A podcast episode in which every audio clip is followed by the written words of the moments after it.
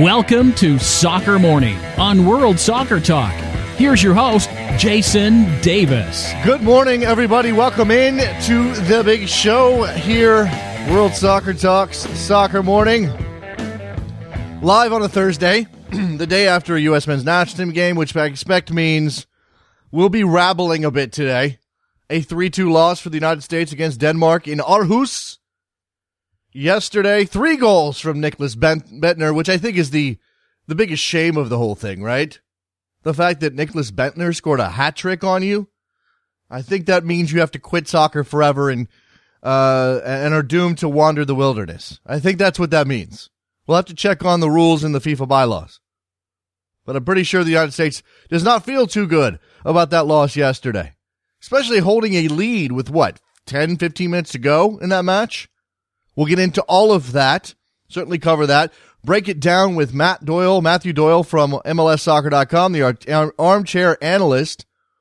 Get a name that's not a tongue twister, Matthew. Also on this show, Brian Quarstad again from up in Minnesota after the big day as Minnesota, Minneapolis, St. Paul was announced as the next expansion city for MLS. There is some contingency there, and we'll break that down with Brian. There has to be a stadium deal done in the next couple of months and everything has to kind of start, the, the, ball has to start rolling pretty significantly from here. Uh, we'll talk to Brian about how likely it is that all of those pieces come into place pretty quickly in Minnesota. I, I don't really have any doubts, but then again, I'm not there. I'm not on the ground. I don't see how the political situation might impact this. So that's uh, two great guests for you on a Thursday. We'll take your phone calls and your tweets after that, of, of course. Make sure you're following at Soccer Morning on Twitter. Go ahead and write the phone number down now 347 756 6276 just to be prepared. It's good to be prepared. Be, don't be like Jurgen Klinsmann. Be prepared. I'm sorry, that's a cheap shot. Maybe he was prepared. And the United States just couldn't get the deal done. It's first in the headlines today, of course, is that U.S. loss to Denmark. The United States cannot finish a game. That has been a trend under Jurgen Klinsmann. I had the stat in front of me. I don't have it right now, but I think it's something like 13 in the last uh, 13 of the last 14 games. The United States has given up a goal after the 75th minute. It, it, it, once or twice or three times, it's something that you can sort of say, oh, okay, well that happens. That many times, this is not a, this is not just an outlier anymore. We're talking about something specific. Now, it's a friendly. Let's throw that out there. It's a friendly. How how upset can you get about a friendly? I'm not going to sit here and call for Jurgen Klinsmann's head today. Figuratively speaking, I'm not going to call for him to be fired. That's not where we're at. You got the Gold Cup coming up in uh, in the summer. And yes, all of the friendlies that have piled up here with these poor performances are still friendlies and yet you just you're just looking for signs of life. The the other stat bouncing around yesterday, and again, I should have this cited for uh, for right now. I should have this written down somewhere. But something like in the first half, the, the United States had 43% possession, which was the lowest number since something, something, something, whatever. Doesn't sound good. It's not, it's not that Jurgen Klinsmann deserves to be fired right now. So we want to see some progression here. And something I also took out of this match yesterday and the Twitter response to it, which of, of course, Twitter is a, a vast wasteland of snark and anger and upset during a men's national team game where they're not doing that well or they don't win. They certainly weren't playing well, despite a very nice goal from Jozy Altidore. Okay. Mm, long ball, took it down, scored well. Great ball from Brad, from Michael Bradley to Altidore, which then he left off for Aron Johannsson probably because that first touch was a little big. But uh, very nice goals. But then you concede three. You don't keep the ball very well. You end up with a lot of long ball tactics, which again is the antithesis of what Jurgen Klinsmann has been preaching. Again, I, I read Matthew Doyle's column last night in the aftermath of this game. We'll break down all of that stuff with him. Should be a fascinating discussion. It's just you wonder when does Jurgen Klinsmann start to be responsible for the fact the United States isn't doing what they used to do, which is at least be competitive on the possession side. Was at least show some fight. My uh, Bob Bradley got fired because hey, He couldn't start well for a while, and then things started going poorly. He tried to change some tactics. It didn't work. I'm not saying he's a better coach. I'm not saying go back to Bob Bradley. I'm saying that as you head into the into the spring here and then subsequently the summer, there are some reasons to be worried. Also, international in international friendlies yesterday, Germany tied Australia 2 2. Very good result for the Aussies. Apparently played very well. Uh, Lucas Podolski with the game equalizer for the Germans to sort of save face in that game. And in a game that was not a friendly, Honduras and French Guiana. Now this, the winner of this, of this tie, this series, goes into the Gold Cup group of the United States. And after the first leg, Honduras is down three to one to French Guiana. Shocking result. I don't have any other information other than wow, what a scoreline. We'll see if uh, the Catrachos can uh, turn it around back at home. Uh, mentioned the uh, the press conference there in Minnesota yesterday to announce Minneapolis St. Paul as an expansion city for MLS. We'll talk to Brian Quarstad about everything around that. The Dark Clouds represented well. I watch. I was able to watch the feed uh, provided by MLSsoccer.com. I came away extremely impressed, not just by the support there from the Dark Clouds and other uh, gathered fans, but by Bill McGuire. Extremely impressive guy. Seemed very humbled by it. Seemed to care very much about this project and about his city. In fact, it, at various times it looked like he was tearing up a bit. This is that big of a deal for him, that big of a deal for Minneapolis and St. Paul, that big a deal for the fans there. And he certainly seems like a fan. So we have uh, every reason to believe that this will be a success in Minnesota. Uh, and again, it, it depended on getting the stadium deal finalized, and they aren't quite there yet. So more than anything, what this press conference was meant to do was, hey, we want to come here. If everything happens the way it's supposed to, we will come here. Uh, another sort of push in the right direction by by MLS. They're they show, they show by a show of force, giving the community and the and the politicians involved reason to get this done. Interesting story out of Boston. I had a, a link shared with me yesterday by someone I can't remember who it was. But it seems that the Krafts are actually making some something of a push to get a stadium deal done in Boston, in South Boston. Now, this is tied to the Olympics uh, bid for 2024. Uh, the Krafts are pushing to get a smaller soccer venue included in an area that would also include, that would also be uh, where a, a bigger Olympic venue would be. With timing a concern, the Kraft family has advanced negotiation with key stakeholders to build a soccer stadium in South Boston's, is it Widett? I don't know. Trevor, you can tell me about that. I'm, I'm not familiar with that little area. The discussions, which were confirmed by multiple sources who request not to be identified, could complicate the ambitious planning underway to potentially build facilities and related infrastructure for the 2024 Summer Olympics. Now, again, Boston doesn't have that bid yet, it won't be decided until 2017, but they are the U.S. pick to host the Olympics in 2024.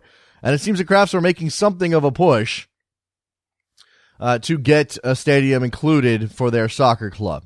Also out of New York, interesting stuff from Jason Kreis, who says he's not quite sure about adding Xavi in the summer to his NYCFC roster. Something about fit, position, formation.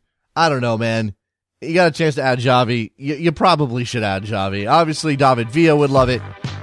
It's uh, it seems like a no brainer to me. Don't go anywhere. When we come back, Matthew Doyle, the armchair analyst from MLSsoccer.com, will break down USA Denmark with uh, Soccer Morning, brought to you by WorldSoccerTalk.com.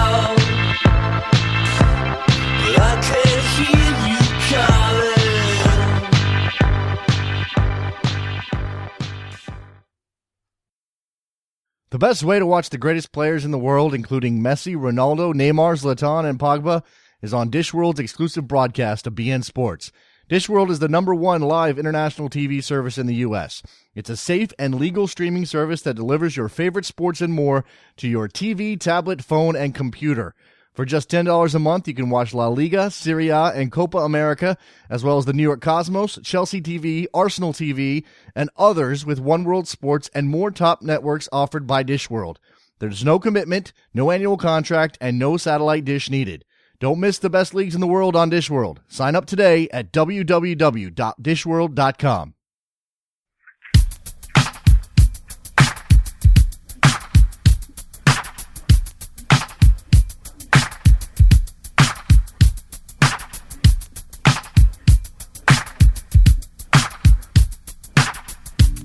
Welcome back to Soccer Morning on World Soccer Talk with Jason Davis. All right, time to break down that USA loss to Denmark yesterday in Aarhus with Matthew Doyle, the armchair analyst from MLSsoccer.com. He's up early. He's got some coffee in him. Matthew, how are you, sir? Uh, I'm hanging on by a thread at this point, but uh, the day is just beginning. So uh, another half cup of coffee, and I'll be all right. All right. So uh, you know, you you were uh, you filed your your column last night or yesterday in in the aftermath of this loss. Uh, the United States at one point had a lead that that maybe we thought they could hold, although the pattern's been that they don't. But more than that, Matt, I think what we're what we're focused on and what fans are upset about is is the way that the U.S. is playing more than anything else. Yeah, it, it's been inconsistent and directionless. Uh, if you if you compare the words that Klinsmann says to um, to the way the team is actually playing, uh, it, it seems kind of haphazard. But then I think if you really look at what he's done over the last two plus years, I would say this is actually what he's been building toward. He's building toward a completely reactive uh, kind of a bunkering team. It's how we played at the World Cup. Uh, it's definitely how we played against Colombia, uh, even Honduras a little bit uh, in these post World Cup friendlies. Uh, and if you look at the players he calls in, he he generally tends to favor uh, either big athletes or big effort guys over the skillful guys. Um, and, and so this is to me, I, think yesterday was definitely the plan for Klinsmann. I, I think I think he wants to build a team that can run all day, uh, can bunker and can can sort of just uh, just counterpunch, uh, and and you know the the idea of proactive possession soccer is a is a faint faint memory at this point. But that's not the message that we got certainly in the beginning, and it's been it's been a little wishy washy because that's what he's he's that's how he's been. But it it still seems like that has always been the promise. If that's not the direction he's going, then what what why are we why did they why are they paying Jurgen Klinsmann millions of dollars to do something that Bob Bradley and Bruce Arena could do? Uh, well, I mean that's a that's the question. That's the the two million dollar question. Um, I, I think uh, for for as many criticisms as I have about Bruce Arena, the or uh, excuse me, Jurgen Klinsmann, the coach, Jurgen Klinsmann, the promoter, uh, has been worth every penny for U.S. soccer uh, in, in terms of making the game bigger here. There's no question he's been successful at that. Uh, the the questions about success as are around having the game better. And I would say no. I would say we're distinctly worse uh, U.S. national team and U.S. national team program than we have been since the mid '90s. Um, but you know, you, you, sometimes you pay for the sizzle, and sometimes you pay for the steak, and and Jurgen is delivering the sizzle. Uh, okay. and, and I think that's what a lot of folks at at at the top want.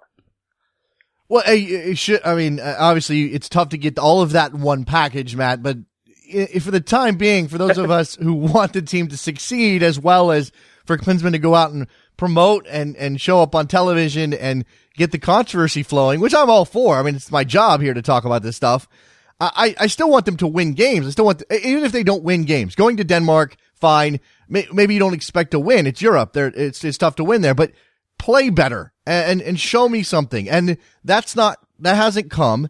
And, and there's a, I guess for me is right. watching, watching the discussion happen live on Twitter, uh, Matthew. And I know that Matt, I know that that's not indicative of the entire fan base, but there's a lot of people either, either calling for Klinsmann to be fired or very upset, either one, or rationalizing this through, oh, well, the United, United States doesn't have the talent necessary to go and really challenge. So this is to be expected, or let's not let's not jump down Klinsmann's throat. Which one? Is, which one's right? Uh, I don't think either of those are right. uh, the the first one calling calling for him to be fired uh, is wrong. Before the Gold Cup, he he deserves to to coach through the end of the Gold Cup and be reassessed just like Bob Bradley deserved it in 2011. And for for what it's worth, I thought letting Bob go uh, back then w- was the right the right decision. Um, and, and the ones rationalizing it, saying we don't have the talent to play any other way, uh, are, I, I mean, they, they're they're foolish. They're very very foolish people. Um, they, they haven't. I, I don't. I, I would question their ability to watch any game and, and correctly assess what's going on and the relative talent level of two teams. Uh, and they certainly don't know their U.S. soccer history. Uh, Clin- what Klinsmann has going for him and what, uh, what the people who sort of run defense for Klinsmann has, have going for him is he, among new fans, uh, and among, uh, certain members of the old fan base and among people who learned the game, uh, by playing FIFA, uh, by playing video games, Klinsmann has more credibility than uh, than U.S. soccer has. So he can say, "Oh, you know, we go out there and the players play scared, and I can't help that. I'm trying to institute a men- new mentality." Now, you and I, and people who have watched the U.S. national team for 25 years, know that playing scared is something that has never been associated with the U.S. But Klinsmann says it, and Klinsmann has a World Cup winners medal and he has a European Cup winners medal, and and that carries weight with a certain large uneducated portion of the fan base. So he just he has leeway. He has he has this screen uh, preventing him from being held accountable for mm-hmm. purely results or purely aesthetics, uh, and he's using it for every inch. It, it's I mean it's masterful. He is a he's an incredible promoter. The only way I can sort of rationalize what's happening at the moment, and yes, he's this is not his full team exactly, and and you know we don't know what eh, eh, what he's going to do at the Gold Cup, and I, am certainly not one one of those people calling for him to be fired. He he's got to get to the Gold Cup. He's got to go through the Gold Cup. But the only way I can rationalize this is sort of in the in the way that uh, you know army recruits are are broken down before they're built back up, and and that's the only way I can possibly think he's he's thinking. Is is is there anything possibly there that that his his notion is that he's got to break this down into its constituent parts and then start to build it back up? And you know, let's let's be fair to the man. There is the element of of you know going th- down the program and and changing a culture from the youth uh, levels on up. Yeah, I mean, I don't even know if I really want to give him too much credit for that. Okay. Because if you look at the changes he's talked about at the youth level, it's stuff Bruce Arena was talking about in 2004, 2005. And it's stuff that really started, the wheel started turning on it in U.S. soccer around 2007 or so. And it, I mean, Bob Bradley talked about it as much as well. Um, the U.S. program at all levels, I'm talking U17 is all the way up to the national team, has not won a knockout round game in a global tournament since the 2009 Confederations Cup. Mm. Uh, so, if yeah, if you want to give Jurgen Klinsmann credit for something, uh, you, you, need to. I, I, I'm saying the general you. I'm not putting this on you. I'm saying the general, the populace needs to understand the lack of accomplishment uh, that we've seen at all levels o- over the last uh, the last four years. Mm-hmm. Uh, and, and, I would not, I'm not hung up on the results of the friendlies because they are just friendlies. And we know there's a post World Cup letdown. We saw what happened with Bob Bradley's team ahead of the 2011 Gold Cup. Uh, and I wasn't calling for Bob to be fired then. Uh, but Bob wasn't quite able to fix it. The concern about the results is that they're coming in the same way every time. And they happened in the same way last summer at the World Cup. So when the results, uh, when the process for, for the friendlies matches the process that you saw in the games that mattered the most out of everything, uh, that's when you get concerned and you say, okay, we can't give Klinsmann credit for too much here because he's not fixing what's broken. Let me let me turn directly to yesterday, just because there are a couple of things, tactically speaking, that were of interest and that you wrote about. One of them was the pairing of Michael Bradley and Alejandro Bedoya. I think uh, it was surprised a lot of people to see Bedoya there in the middle, Matt. But uh, in terms of how it actually functioned, what did you make of it? I thought Bedoya was asked to play as a six. You know, it's not a Jurgen Klinsmann lineup without at least one guy playing out of position. And I thought, to Bedoya's credit, he, I mean, he's a smart player.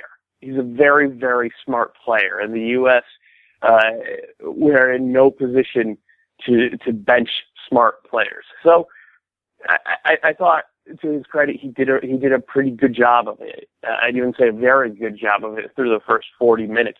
I, I thought he was the reason. If you look back at that game, because we all remember how it ended, the last 15 minutes, and that's going to give us recency bias. But if you look at the first 35, our pressure gave Denmark a case of the yips. They they were not able to play out of the back, uh, and they didn't. I don't think they completed a pass in that zone 14, that area right outside our goal, uh, for the first half hour or so. Uh, and I think a lot of that goes down to Bedoya doing a good job uh, of holding his position and allowing Bradley to be that sort of one-man kamikaze high press that he's so good at. Uh, so I thought that was good. But again, he, he's being played out of position. Uh, Morales comes in in the second half, and he had a few gaps right at the start, but then the last 40 minutes, I, I thought he was very, very good. Um, so I think one of the things Jurgen could do better is just play guys where they know how to play. Mm. And then the funniest example from yesterday is Brek Shea. Brek Shea has been a left winger his entire life uh, until, you know, six months ago, Jurgen decided to start using him at left back. Now Brek starts playing left back for his club team. Where does Jurgen play him yesterday? Left wing. I mean, that's Jason. That's pathological. Yeah, it, it's absolutely amazing. It's almost like he's sticking it to us every time he does this. It's just what? Why? Yeah. What? What? What possible reason could? Or or he's just overthinking it, Matt. And look, I don't know as much about soccer as Jurgen Klinsmann does, and I'm not going to I'm not going to um, claim to, but I, I, can see some of the more obvious things that he's doing and still question them. I, you know, one of the things that, that came up yesterday was clearly the back line and, the communication issues and sort of how they functioned um, with um, with the midfield in front of them. Talk, give me a, a, sense about where the issues were there in terms of uh, again, the press was effective for a while, but where did it break down?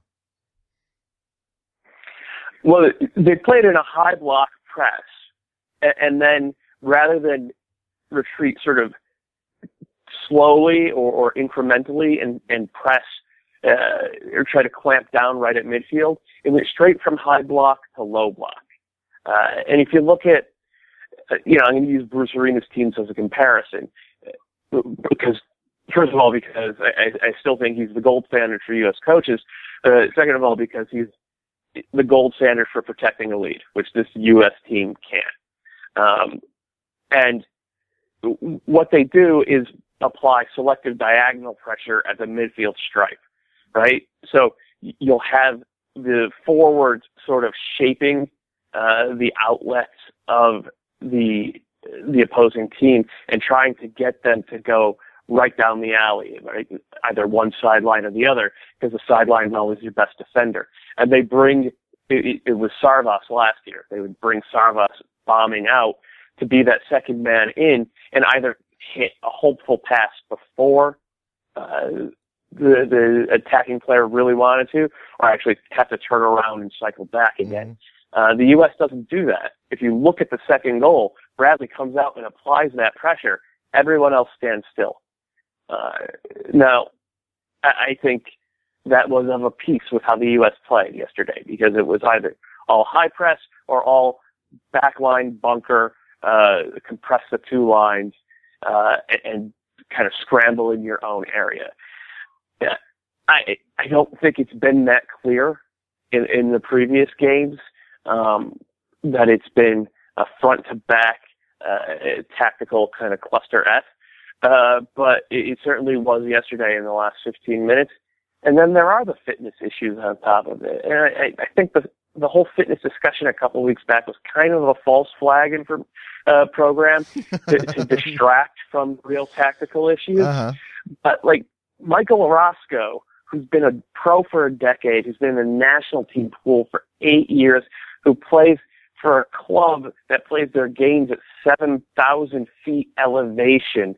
Michael Orozco was waving himself off because he was exhausted by the 80th minute yesterday. Mm. So I, I mean, I don't know what's going on in training, Jason. I, I suspect it's like a Bataan death march every day or something because yeah. the U.S. has always been a great fitness team. And there's a point, it, it's not, you know, I feel like if you practice, if you practice skill work every day, you're just going to keep getting better and better and better. With fitness, there's a point of diminishing return. Yes. You don't get better and better and better. Eventually, even the best athletes in the world get freaking tired. And, and the U.S. has repeatedly been a tired team uh, down the end. And again, this is something that if it was only happening in friendlies, okay. But it happened in the damn World Cup. Yeah. If you can't see what happened in your, your four World Cup games, and be a little concerned and start to fix it. I, I don't want to. I don't want to finish that. I don't want to finish that sentence. It's just, it's, uh, there's clearly something pretty wrong. Yeah, it's it's pretty easy for Klinsmann to call out the players for their fitness issues, especially in a January camp where a lot of those guys have uh, been in their off seasons for weeks. Um, when when clearly there's something else going on here, and I'm coming back, and I got to let you go, Matt, but I come back to that that quote from Philipp Lahm when he sort of ripped Klinsmann for his time at Bayern Munich, where he said, "Hey, all we did was fitness. We never did any." Any skill work, any tactical work in, in training, and uh, I believe Klinsmann to be stubborn enough that he hasn't changed his ways. I don't think he has from from the stuff that I've heard from from guys in camp and guys uh, around the team. And I mean, I think we all saw that Grant Wahl report a couple of weeks back saying that there's real frustration in the camp. Uh, I mean, Grant doesn't need me to confirm his reporting, but I, I can 100% confirm that I've heard that from, from several of the players and, and from people around them. Uh, so it's, it'll be interesting. Maybe Brian Strauss has got a, a, another article brewing that can that can save Klinsmann's job a second time. So yeah, we'll see. Matthew Doyle, the armchair analyst over at MLSsoccer.com. You're already following him on Twitter, I'm sure, and you should be reading his stuff. Matt, thank you for getting up early and uh, and talk to us about that that ugly game. Yeah, early to bed, early to rise, Jason. You know the drill. All right, let's take a break. When we come back, we're going to shift to other American soccer news. MLS in Minnesota. Brian Quarstad from the Northern Pitch will join us to talk about that big announcement yesterday. Don't go anywhere. Soccer Morning, WorldSoccerTalk.com.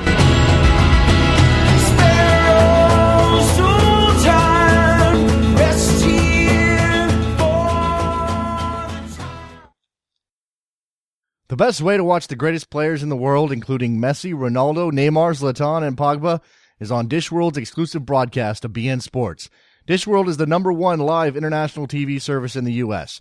It's a safe and legal streaming service that delivers your favorite sports and more to your TV, tablet, phone, and computer. For just $10 a month, you can watch La Liga, Serie A, and Copa America, as well as the New York Cosmos, Chelsea TV, Arsenal TV, and others with One World Sports and more top networks offered by Dishworld. There's no commitment, no annual contract, and no satellite dish needed. Don't miss the best leagues in the world on Dishworld. Sign up today at www.dishworld.com.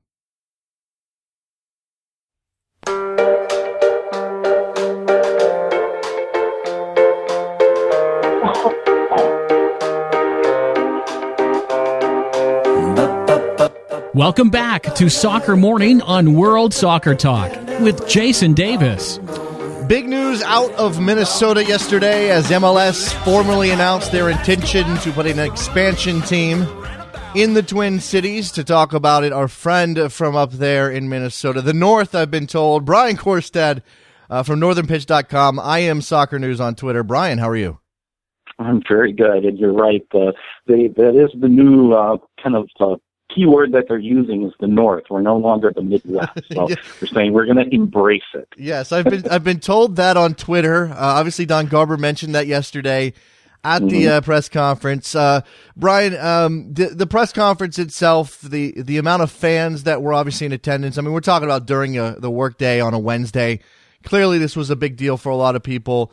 Uh, just give me the scene and, and, and give me how how much this felt like the uh, the fruition of a lot of work on the part of a lot of people.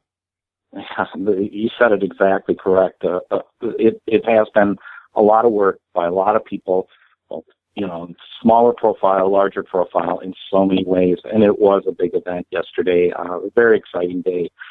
For any of us, uh, like myself in particular, um, Bruce McGuire, I think of him as another one, you know, us guys, and, and even Mark Abbott, he was a ball boy as, as uh, Don Garber had addressed, you know, and he lived in the Twin Cities from 72 to 86, I believe it was. Mm-hmm. Um, so there's a lot of people. This was a really big day for that saw the kicks, saw the kicks go away and the strikers, the thunder come back, the thunder go through, you know, many variations. We've talked about this before and change into the stars and then finally become uh, Minnesota United. And, and it was a big time event with big time people there.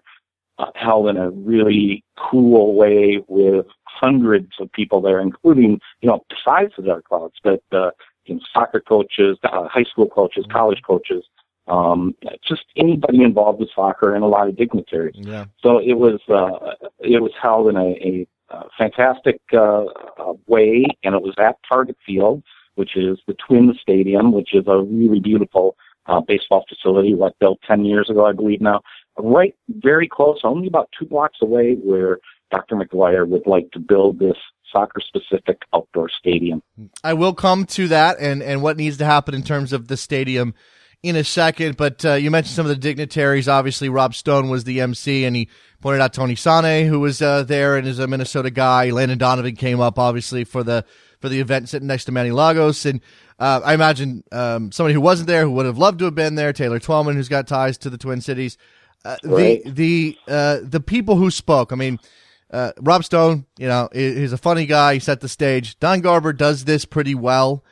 Uh, but yeah, Bill, but, but, Bill McGuire, Bill McGuire's uh, speech, and, and I don't know that he was entirely comfortable. I'm sure he's given many, many addresses to many, many people in, in, in terms of his uh, his his leadership uh, in his career, but he seemed honestly touched by all of this, and he seemed honestly, um, you know, emotional about this uh, about the situation. Brian.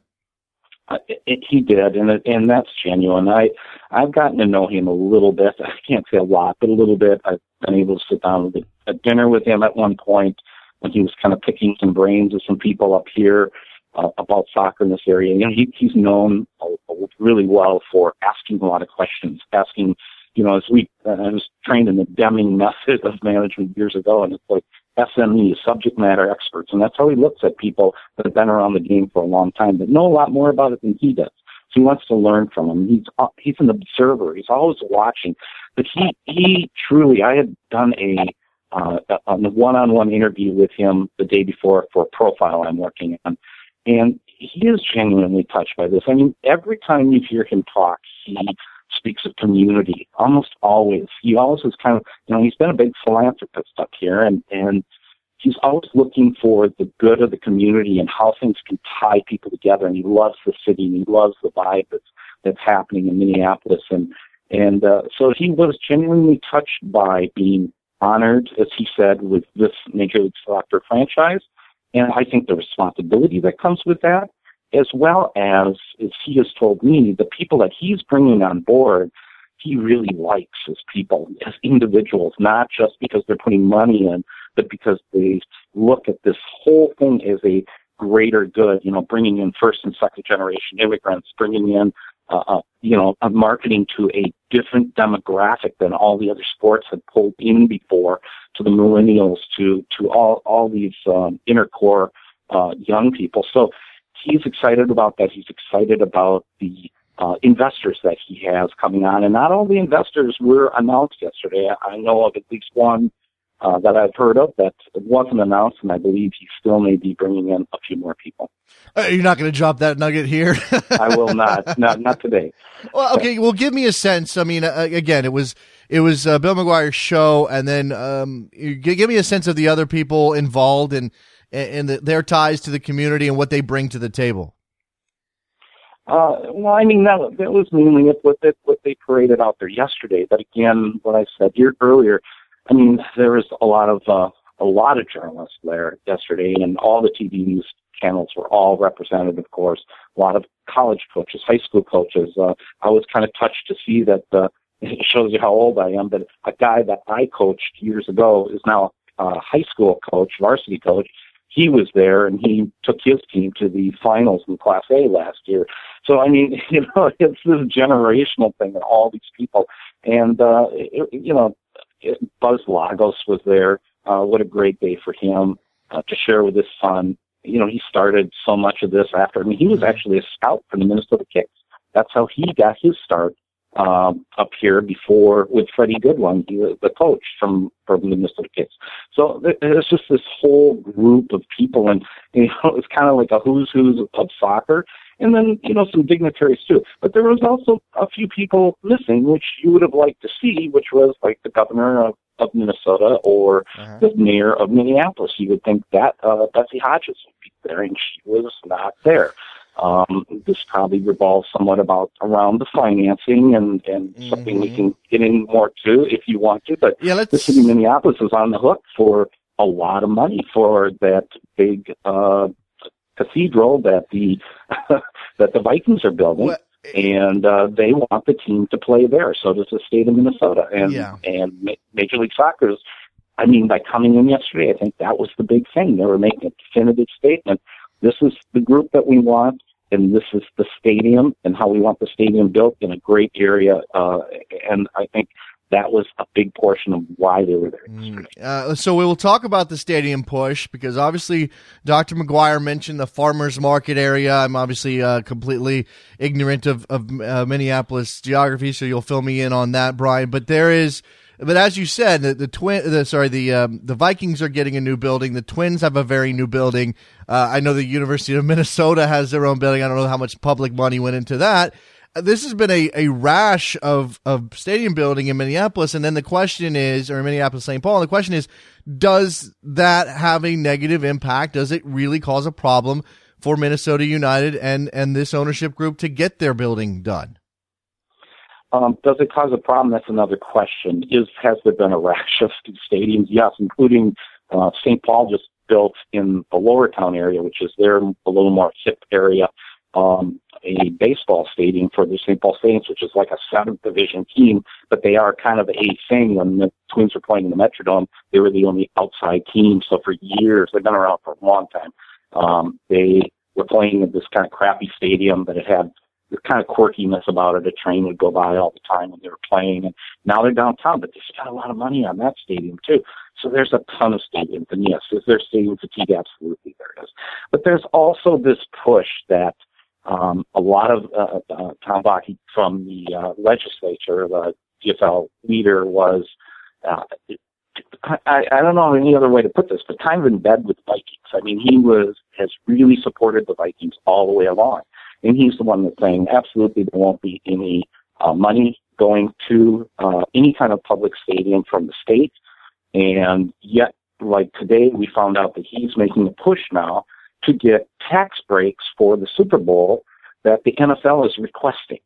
So on the one hand, he's saying, no, we can't do any of this. On the other hand, he's continuing to uh, extend this, these corporate tax breaks to the NFL and the Vikings. So, mm. uh, you know, it's they're in, originally when this these things came out in the newspaper, it seemed like, like the Star Tribune, our biggest newspaper, was very much kind of you know well they're not going to get a thing, but now we're starting to see more positive uh, comments or, or articles, excuse me, from the Star Tribune and other publications too, looking at the positive aspects of the stadium and who it serves, and that Minnesota United probably won't be asking for much money at all. And this is what we're hearing that it would principally be a uh, privately financed stadium with some public money for um, uh, uh, infrastructure around the area because they have this great plan, and this is the area you had asked about the what we had called the North Loop, but now they've come up with it was, it's actually the west end of the North Loop, which is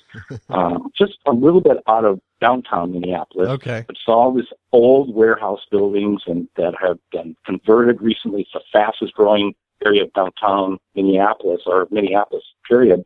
Um, a lot of these old buildings being converted to uh, lofts and condos and apartments, and you know even grocery stores going in down there now, and, and restaurants and bars, and very hip, cool area.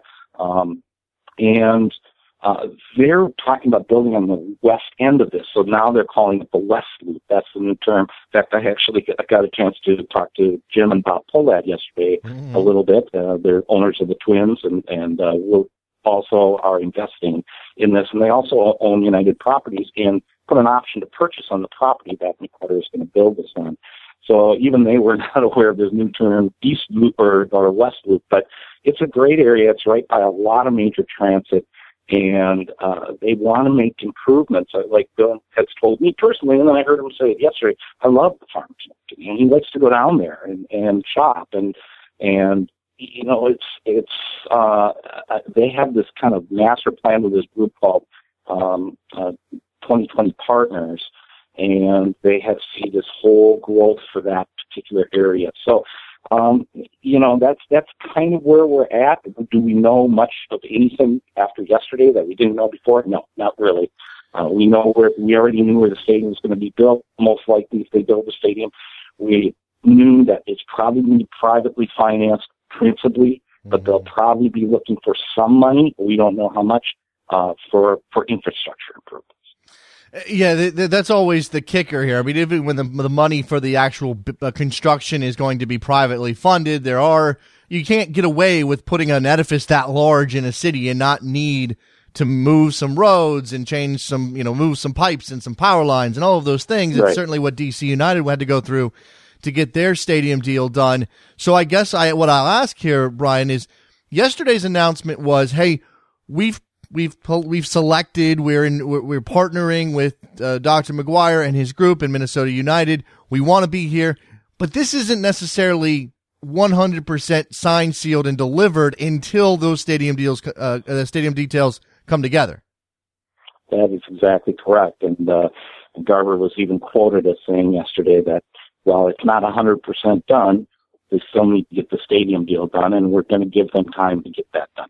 So, the so for a little bit, they're back in a situation like New York and Miami. But I think the difference is here, they have land. They have land in a great area, uh, right by all kinds of parking lots and major transit, light rail coming in and, and uh, uh, a regular full train that goes out to the western, uh, northwest, uh, North Star commuter rail, um, buses, tons of buses that come into this transit center and it'll actually be the stop of the, for these two light rail centers or light rail trains that are going to be extended to the southwest suburbs.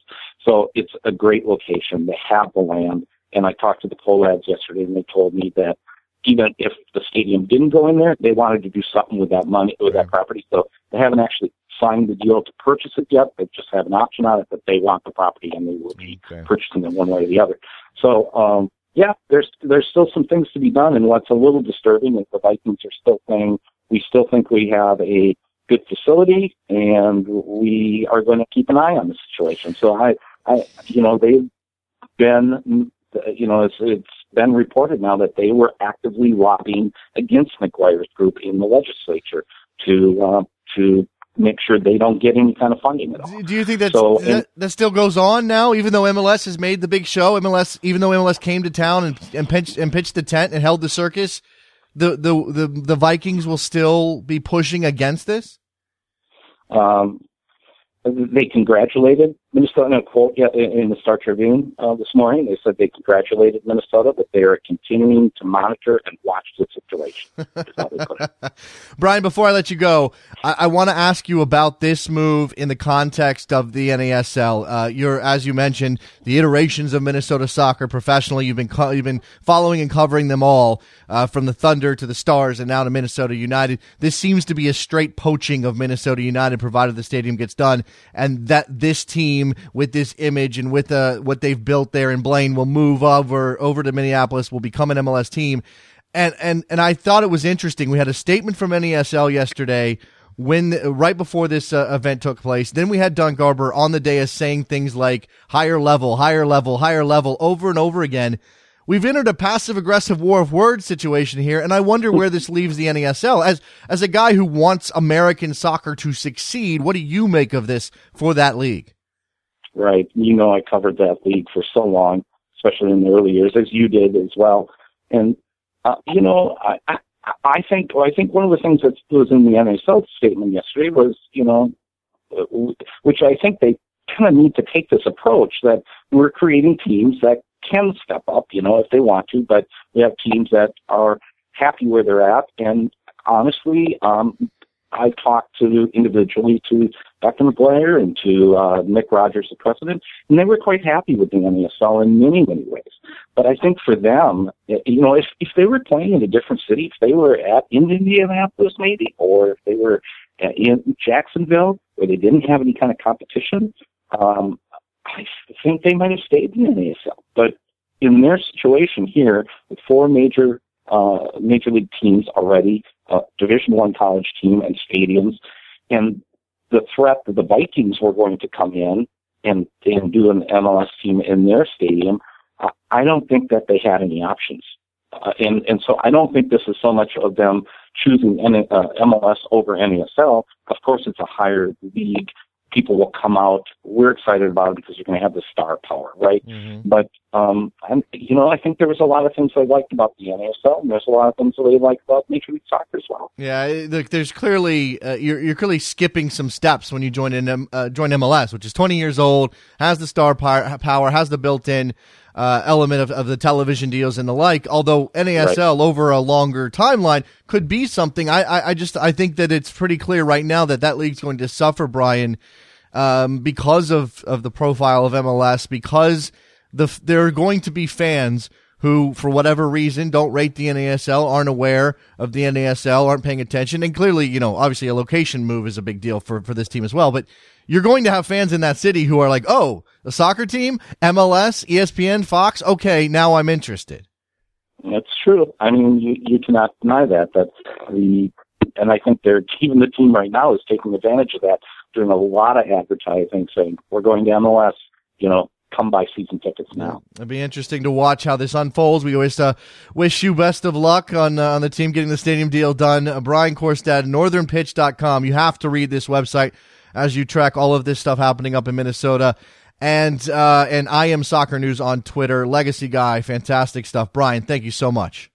Thank you, Jason. All right, let's take a break. When we come back, we'll open up the phone lines 347 756 6276. We'll take your tweets, your questions, USA, expansion, whatever else is on your mind. Uh, don't go anywhere. Be right back.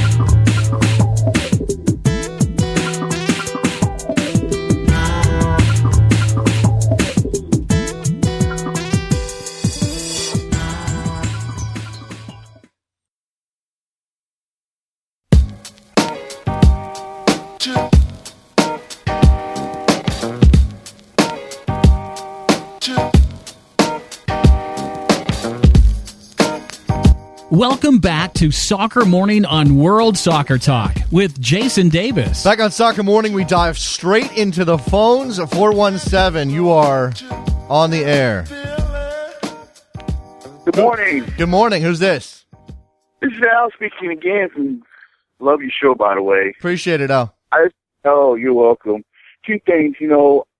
Um, first of all, congratulations to Minnesota getting the um, um, I would like to say promoting, getting promoted to on Major League Soccer, and I think it was deserved because I just think that the requirements for an expansion team, or if you want to get promoted to Major League Soccer, has to come from the grassroots up. You know, starting from the USL Pro with fans coming on out, and if the owner is able to get enough um, sponsors and investors, you know, to to invest on a team. And to me, I think the way how Minnesota was able to do that within five years, you know, I think that should be the requirement for um, a team to get promoted in Major League Soccer instead of just, you know, attending maybe one or two um, international friendly matches, games that are like forty thousand. You say, yeah demand and demand it. Well, uh, I, I, I'm with you to a certain extent, and we've certainly seen teams that have built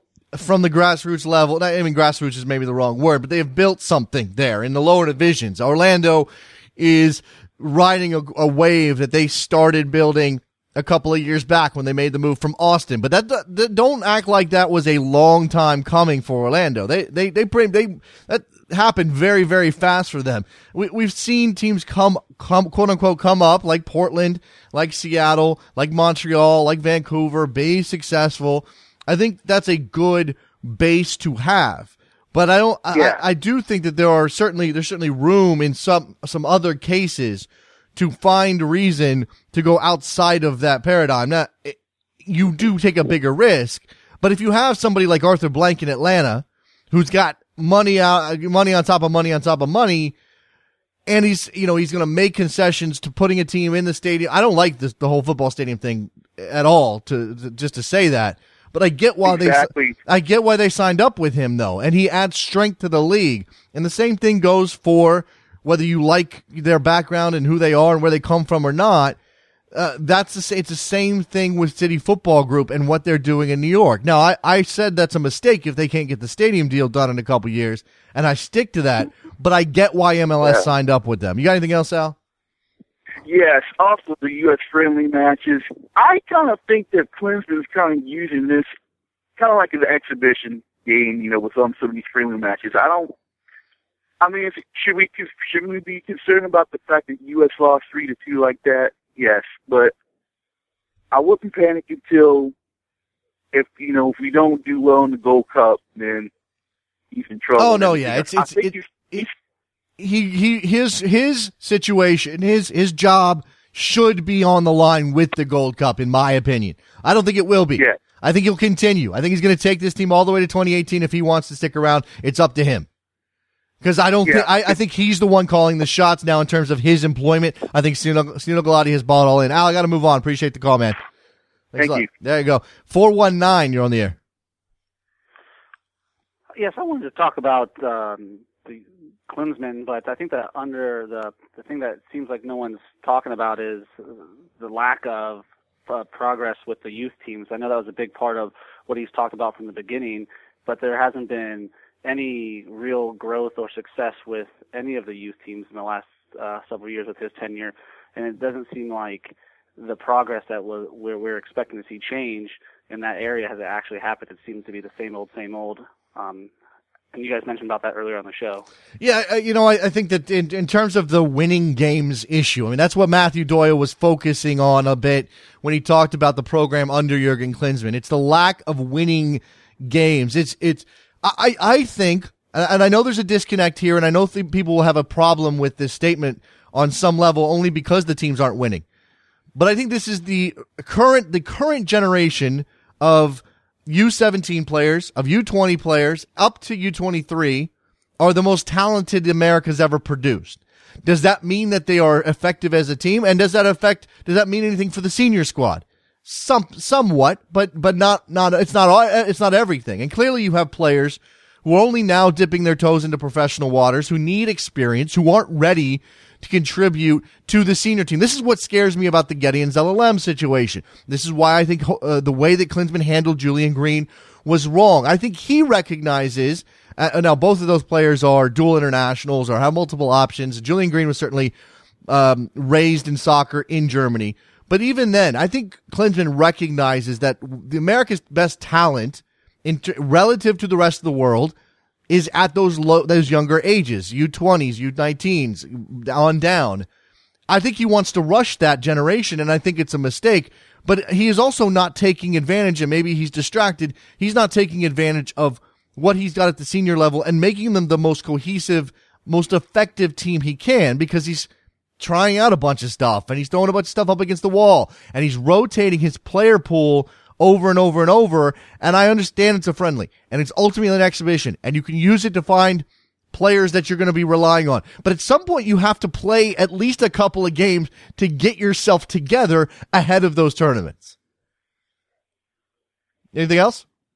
Yeah, I just uh, I agree with everything you're saying. It's just the you know it's the same old Richie Williams is the is the coach doesn't get you know have to go to PKs against Jamaica that qualify for the World Cup. I mean, the winning the games is a large part of it, but even just if you watch the qualifying and watch the matches, teams don't get better as the longer they spend time together. It seems as if they go the opposite way and they they actually get worse. And uh, as a team as a whole, I mean, individual talent, like you described, is absolutely true. I think it's as talented as it's been in a long, long time, but uh, if not ever. But you, you watch them and you say, you know, what kind of coaching are they receiving, um, and wh- who's accountable for the performances Yeah. on the field? And I think that's where I see a large uh, lacking uh, leadership from Klinsmann. I think it's interesting. Thanks for the call. I think it's interesting to consider whether the United States has had a shift from from being a country that overachieved, say from you know 1994 when uh, we hosted the World Cup. Even before that, obviously making the World Cup in '90 was a big deal. Um, but whether we've shifted from a nation that overachieved for about 20 years to a nation that is that is underachieving, uh, not oh, not so much so that you're that you're saying, well, they, they we should be winning things and we're not. But certainly, you could make the argument that there's enough talent in the pool to be more effective than this, to play a better brand of soccer than this. I'm not going to buy for a second that the way the United States played in those those four matches in Brazil was entirely down to the to the fact that we don't just have enough we don't have good enough players. I just don't know how to do it. Really? Michael Bradley in the middle. I mean, look, uh, there are a lot of extenuating circumstances and, and, and factors involved. I come back to the fitness thing and whether or not Klinsmann's running him into a, into the ground before every match. There's a lot of stuff here. Ray in Milwaukee. Hey, uh, well, I was just, uh, you got a short list. I know anytime the teams get in trouble, uh, Sports Talk Radio always talks about short list.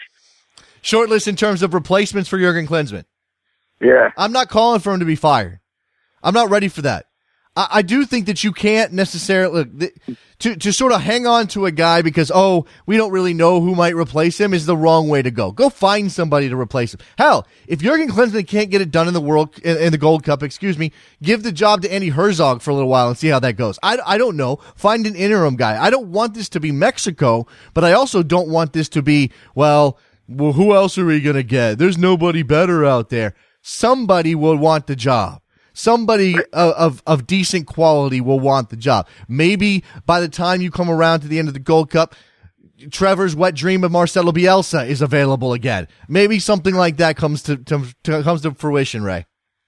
Yeah, well, I, agree. I, I don't want I don't I don't want to fire him now, but uh, um, I think when we talk about talent wise, you could say that the team overall uh, may be more talented than it's ever been before at all different systems.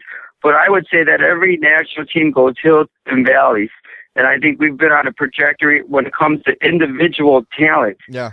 Uh, we're, uh, we're, we're missing guys. I mean, if you look at it, if you took a time machine and ex players like, uh, Claudio Reyna, uh, Carlos Bocanegra, um, Landon Donovan, DeMarcus Beasley, those guys, if you, those guys would be starting today if you took a time machine, uh, at the peak of their level.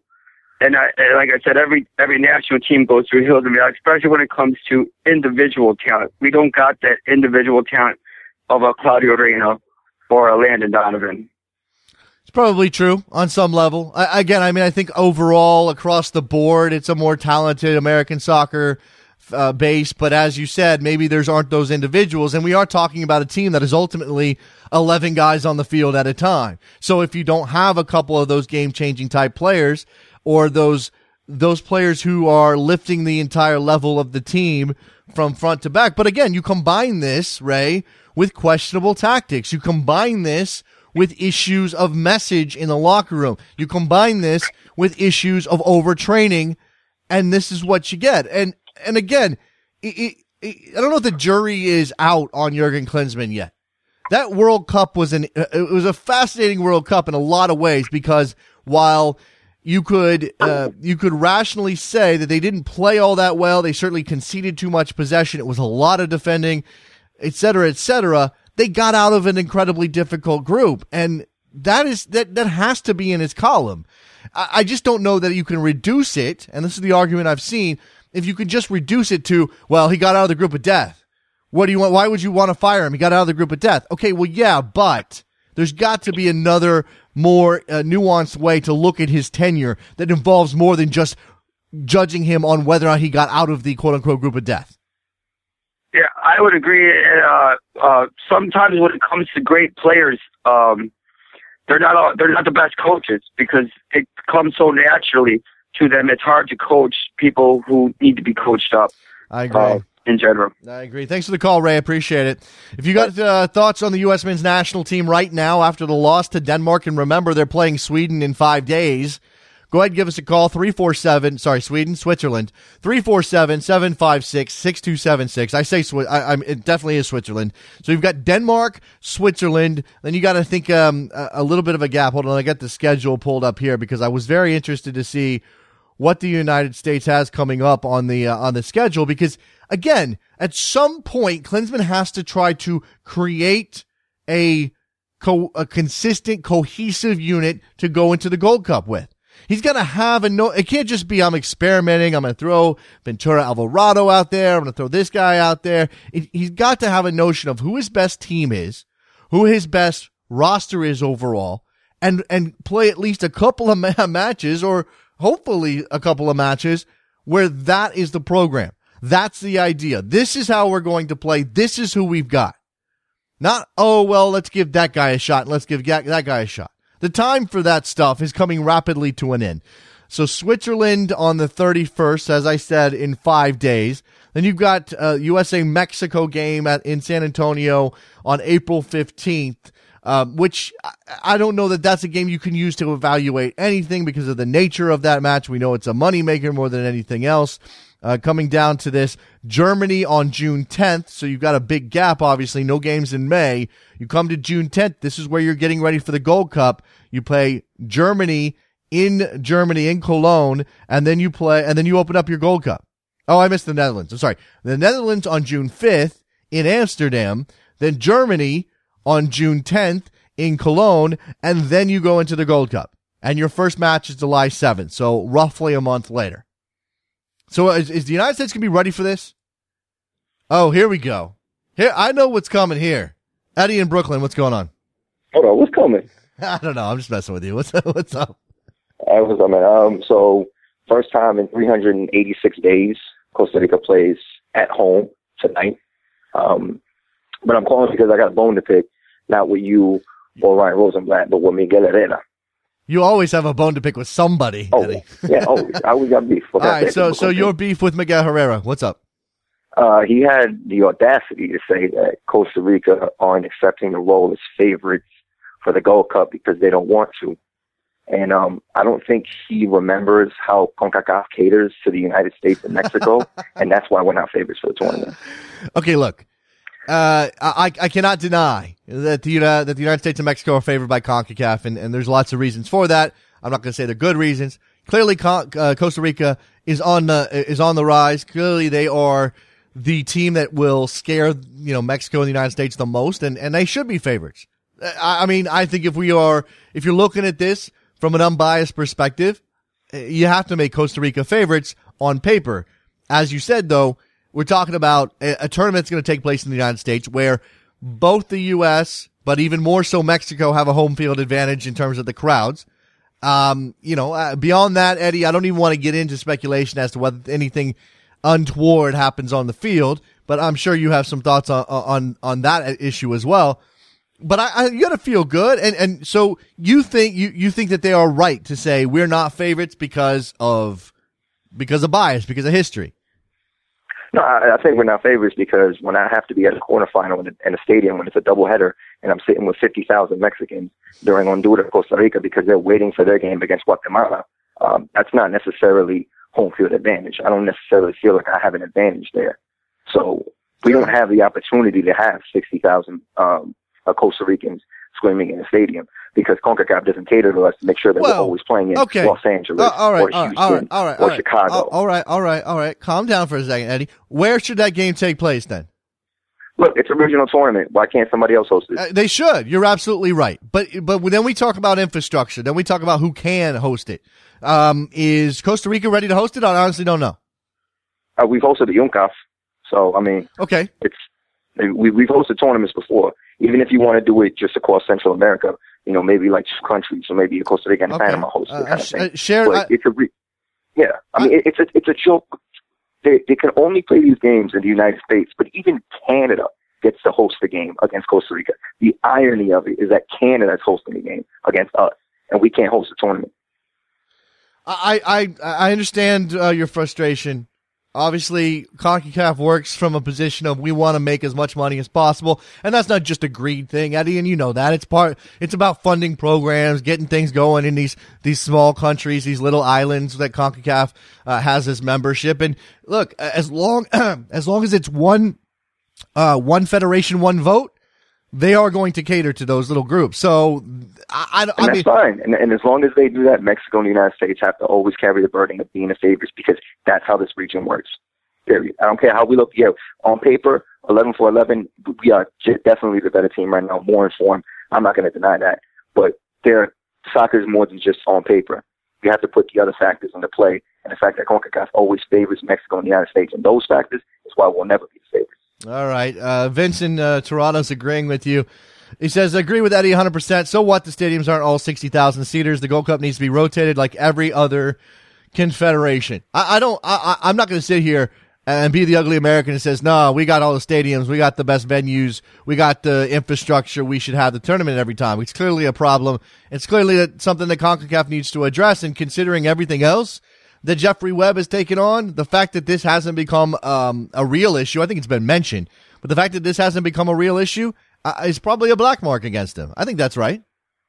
Yeah, that's why I want every other Costa Rican and every other Central American or Caribbean to join me on Twitter and keep blasting CONCACAF on a daily basis just because we can. Because I mean, in, all seriousness, this is a joke. All right, I I, I, I got you, Eddie. I still think that your boys uh, are going to do very very well, have a good shot at winning it all. But uh, and I'm sure you think that as well. But uh, of course, there are some some um, uh, some issues that they have to overcome that most teams don't. You got anything else, man? No, that's pretty much it. All right. get that off my chest. All right, you picked your bone. There you go. Is. In Brooklyn. Appreciate the phone call. Last couple minutes of the show here on a Thursday, 347 756 6276. You want to jump in on the United States, on CONCACAF, and rotating the Gold Cup, anything like that. Again, I think there's a couple of things with the Gold Cup. One, rotate hosting. I think that's only right, only fair.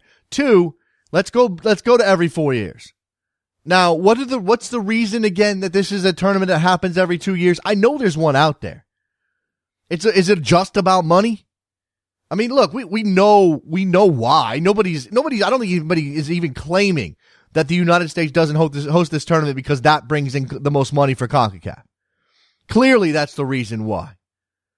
But I, I you know what? It would actually strengthen the argument for CONCACAF to get another World Cup place if we could find some way to give the stage to some other countries.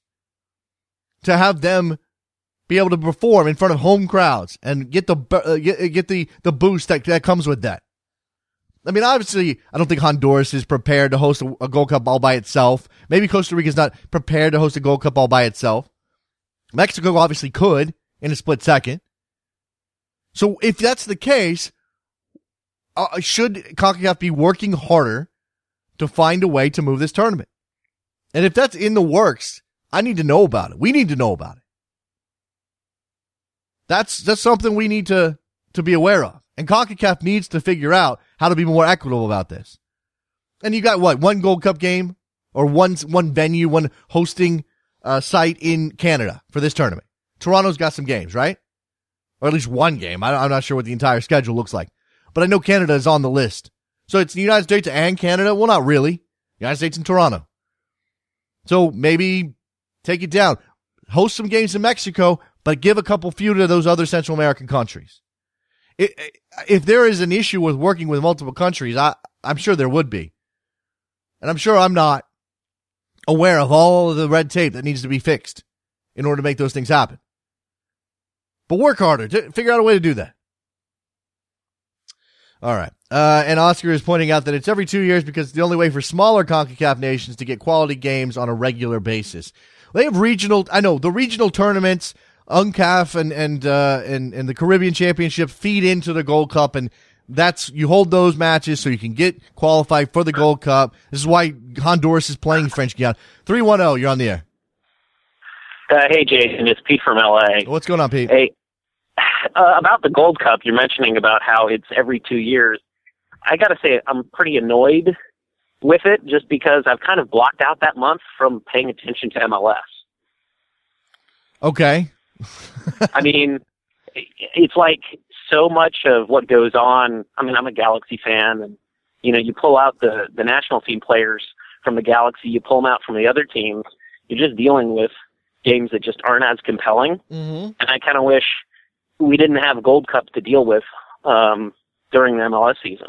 Uh, yeah, I don't think there's any way around this. I mean, they're just not. You you hold your international tournaments in the summer. That's a that's an issue of the usual calendar, sure, but it's also about weather. It's about making it the most uh, the most attractive tournament possible. So if you're going, you you have to have the Gold Cup in the summer, but then MLS is playing through the summer, and clearly MLS can't take a full break around the Gold Cup. Then the the the, the season is going to go into uh, the end of December, or you're gonna have to start the season in February, early February. I, I don't know if that those things are possible. I think it's difficult. I mean, we complain about the MLS schedule all the time. Number one, I don't advocate for a season shift. Trevor does, by the way. It's on. He's on the record. He, he wants he wants those championship games in June instead of December, and I kind of get that. But I, I, so I don't advocate for that. But I do think that there is it, it is it is incredibly frustrating again when MLS has to play through international breaks and when the Gold Cup comes to town, you do. You have those those dual focuses, and you have a lot of players who are gone from their from their club teams because they're playing in Concacaf. And as MLS grows, the number of Concacaf players, top level Concacaf players, is only going to get bigger and, and and more impactful on the MLS game. So I, I'm with you. Yeah, I mean, one one last thing is just I think the way MLS structures things makes it a worse impact because if they were able to kind of have a strong all around roster, you'd have more guys who were good, but un- just underneath the level of the national teams. Um, instead, you have this approach where you've got three or four guys who are like really strong. Those are bound to be the guys who are on these national teams and get pulled out. Yeah. Appreciate the phone call, Pete. Thanks a lot, man. Cool. Take care. All right, there you go. All right, time to wrap up this edition of Soccer Morning on a Thursday. Thank you very much to our guest today, Matt Doyle, the armchair analyst over at MLSsoccer.com, and uh, Brian Quarstad from up in the north, Minnesota, where they're expecting to have a new team. I'm holding up the mug, and I haven't even mentioned it yet. Backheel.com slash store to buy a Soccer Morning mug. Thank you for doing that, everybody who already has. 3nilfc.com to buy a Soccer Morning t-shirt if you noticed, if you follow me on Instagram, and like maybe 10, 10 of you do, um, it's the same as my Twitter handle, DavisJSN. I tweeted a picture of the scarves today. I got a new scarf, and I like to do this. I want to highlight the new scarves. This one right here, and I I want to. I'm not positive who who got it. I think Auntie said on Twitter that he sent money to them, and they sent the scarf to me because he put my address in. Anyway, it's uh, Ann Arbor, AFC Ann Arbor. So I'm not sure what they do and, and who they are, but it sounds pretty cool. It's a pretty cool scarf. If you have any interest in, in sending me a scarf to put on the wall, hit me up on Twitter at DavisJSN and I'll let you know how to do that. All right. Anything else to, uh, to review? Are we all just amply, are we, are we done? Are we rabbled it all out? Are we, are we like, our, our souls are, are at peace now? I guess Switzerland next week. I don't know. MLS this weekend. Lots of things to talk about. Soccer Morning, brought to you by World Soccer Talk. We'll talk to you guys tomorrow. Bye.